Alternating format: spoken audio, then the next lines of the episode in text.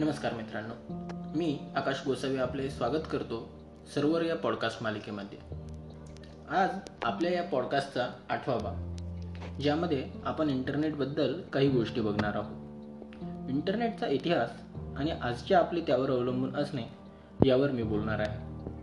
Internet शिवाय कोणतेही server केवळ स्थानिक सर्व्हर म्हणून कार्य करते. म्हणून आज हा विषय मी निवडला आहे. आजच्या युगात टेलिफोनचे महत्त्व अनन्यसाधारण आहे. पण त्यालाही मागे टाकण्याची किमया केली आहे ती इंटरनेटने.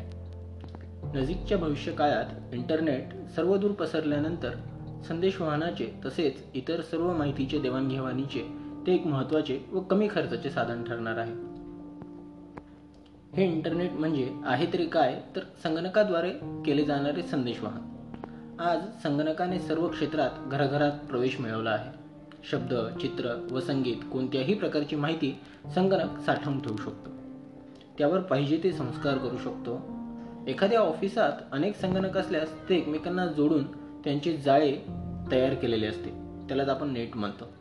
त्यामुळे हे संगणक एकमेकांत संवाद साधू शकतो. जगभरातील अशी सर्व जाळी वा नेट एकमेकांशी जोडली की होते इंटरनेट. इंटरनेटबद्दलचा इतिहास आपण आता थोडा बघूया. साधारणतः एकोणीसशे एकोणसत्तर साली इंटरनेटच्या कल्पनेचा जन्म झाला. अमेरिकन लष्कराने इंटरनेटच्या पायाभूत ठरणारे अर्पानेट नावाचे नेटवर्क वापरात आणले. अमेरिकेला अशी भीती वाटे की संदेश वाहनाचे मुख्य केंद्र जर रशियाने बॉम्ब टाकून नष्ट केले तर काय होणार? या भीतीपोटी त्यांनी चार केंद्रे स्थापून ती एकमेकांना जोडली. यामागचा हेतू हाच होता की कोणतेही केंद्र नष्ट झाले तरी बाकीची तीन केंद्रे काम करू शकतील. यालाच अर्पानेट म्हणतात. युद्ध संपल्यानंतर अमेरिकेतील विद्यापीठांना अशा नेटवर्कचा उपयोग करण्याची मुभा देण्यात आली व अर्पानेटचा विस्तार झाला. नवीन संशोधन व माहितीची देवाणघेवाण या कामासाठी वापर सुरू झाल्यानंतर सर्व क्षेत्रातील लोकांचे याकडे लक्ष वेधले गेले आणि इंटरनेटचा खऱ्या अर्थाने उपयोग होण्यास सुरुवात झाली. एकोणीसशे एकोणसत्तरमध्ये चार केंद्र असणारे हे नेटवर्क एकोणीसशे पंच्याण्णवमध्ये मात्र पन्नास लाख केंद्र असणाऱ्या नेटवर्कमध्ये रूपांतरित झाले. आता इंटरनेटमध्ये लक्षावधी नेटवर्क असून पन्नास टक्के नेटवर्क अमेरिकेबाहेर इतर देशांमध्ये आहे. इंटरनेटमुळे जग खऱ्या अर्थाने जवळ आलेले आहे.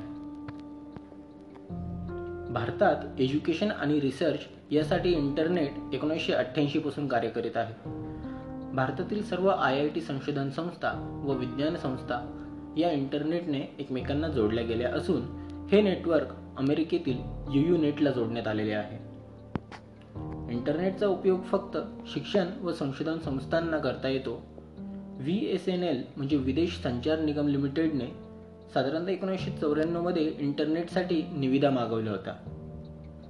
टेलिकम्युनिकेशन डिपार्टमेंटने परदेशी निविदा रोखण्याचा पुरेपूर प्रयत्न केला. परंतु त्यांना त्यात यश आले नाही. सर्व नावावर अमेरिकेतील एका कंपनीने इंटरनेटची सेवा देणे सुरू केले. आता भारतातील कोणालाही जागतिक इंटरनेटचा वापर करणे शक्य होऊ लागले आहे. व्ही एस एन एलने स्वतंत्रपणे अशी सेवा देणे सुरू केले. व्ही एस एन एलचे मुख्य केंद्र मुंबई असून दिल्ली कोलकाता चेन्नई बँगलोर व पुणे ही भारतातील शहरे अमेरिकेतील इंटरनेटला जोडण्यात आली आहे. इतरही शहरे हळूहळू या नेटवर्कला जोडली जाणार आहे इंटरनेटच्या वापर पद्धतीबद्दल आपण थोडं बघूया. इंटरनेटचा उपयोग करण्यासाठी संगणक फोन याशिवाय त्या दोघांना जोडणारे मोडेम नावाचे उपकरण आपल्याला आवश्यक असते. मोडेमची क्षमता ब्रॉड रेटमध्ये म्हणजे एका सेकंदात माहितीचे कण वहन करण्याची क्षमता यामध्ये दर्शवली जाते. त्याला आपण बिट्स पर सेकंद म्हणतो. जास्त ब्रॉडचे उपकरण घेणे भविष्यातील प्रगतीच्या दृष्टीने आवश्यक आहे. इंटरनेटवरून आपल्याला समजा माहिती पाठवायची असेल तर जेथे ती पाठवायची त्याचा सांकेतिक क्रमांक देऊन ती पाठवावी लागते. ही माहिती जशीच्या तशी न जाता आधी त्याचे छोट्या भागांमध्ये रूपांतर केले जाते. त्याला पॅकेज म्हटलं जातं. हे भाग कमी जास्त लांबीचे असू शकतात. तसंच हे भाग रुटर नावाच्या विशिष्ट संगणकाद्वारे एक नेटवरून दुसऱ्या नेटवर असे करत योग्य पत्त्यावर पाठविले जातात. म्हणजे जणू ते काही वेगवेगळ्या बॅगांमधून पाठविलेले सामान या हिशोबाने आपण म्हणू शकतो. ज्या ज्या ठिकाणाहून भाग घेतले किंवा पाठवले जातात तेथे अनेक मार्गांनी माहितीची पाकिटे येत असतात. ज्या ठिकाणी जायचे त्यासाठी देखील अनेक मार्ग तिथे उपलब्ध असतात. त्यामुळे कोणत्या मार्गावर रहदारी कमी आहे व वेळ कमी लागेल याचा विचार करून प्रत्येक पॅकेज पाठविले जाते. हे सर्व अतिशय वेगात चालत असल्याने वेगवेगळ्या मार्गाने प्रवास करूनही हे भाग अत्यल्प वेळात मुक्कामी पोहोचतात. त्याचवेळी इतर ठिकाणाहून माहिती येत असल्यास त्याचा क्रम लावला जातो व पोस्ट बॉक्ससारखी त्या संगणकावर सर्व माहिती साठवून ठेवली जाते. म्हणजे रोज कामाला सुरुवात करण्यापूर्वी कोणाकोणाची पत्रे आली आहेत तेही पोस्ट बॉक्स उघडून पाहता येते. ज्या ठिकाणी माहिती जावयाची तेथे दुसरे काम चालू असल्यास मध्येच तातडीची खिडकी पडद्यावर येऊन माहिती आल्याची सूचना देते. इंटरनेटवरील ईमेल आणि फॅक्स यांची तुलना जर आपण कधी केली तर फॅक्स कमी वेळात नियोजित स्थळी पाठविता येतो. ईमेल नेटवर्कवरील रहदारीवर अवलंबून असल्याने त्यास कधीकधी वेळही लागू शकतो. मात्र फॅक्ससाठी बराच खर्च लागतो. एक पान माहितीसाठी भारतातल्या ठिकाणी दहा रुपये तर अमेरिकेतील ठिकाणी त्यापेक्षा कितीतरी अधिक खर्च येतो. तसेच ईमेलसाठी जर आपण म्हटलं तर फक्त फोनचा खर्च येत असल्याने तो खर्च नाममात्र समजला जातो.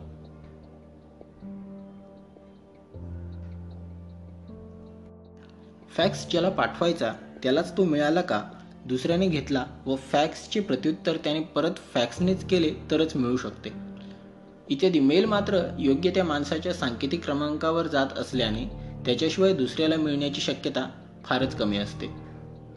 तो मिळाला की नाही तेही आपल्याला लगेच कळू शकते व थोड्याच वेळात त्याचे उत्तरही आपल्याला संगणकावर मिळू शकते. आपण फॅक्स पाठविणार तो बाहेरगावी गेला असेल वा प्रवासात असेल तर त्याला फॅक्स मिळू शकत नाही.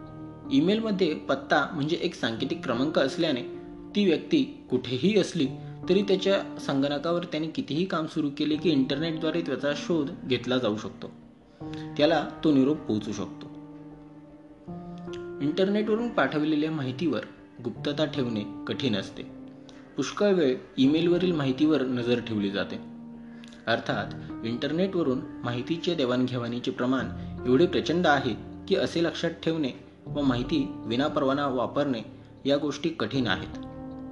तरीही खाजगी कंपन्यांना इंटरनेटद्वारे आपली माहिती बाहेर फुटण्याचा धोका वाटतो.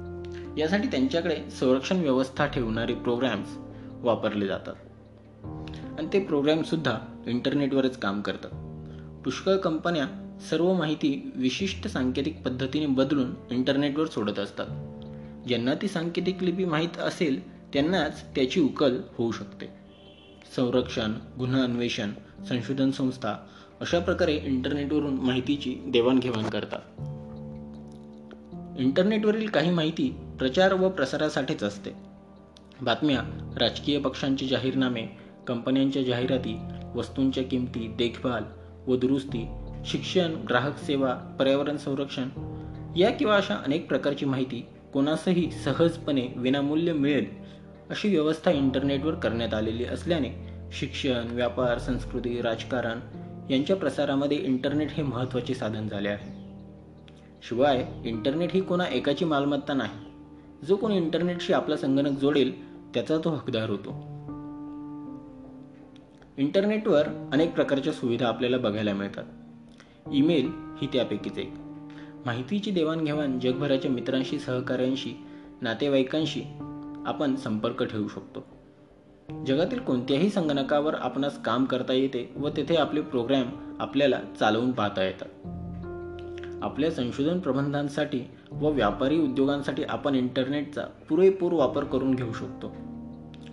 जगातील वृत्तपत्रे मासिके लायब्ररीतील पुस्तके म्युझियम संगीत यांचा लाभ आपण मिळवू शकतो. करमणुकीसाठी नवीन साधने आपल्याला उपलब्ध असतात.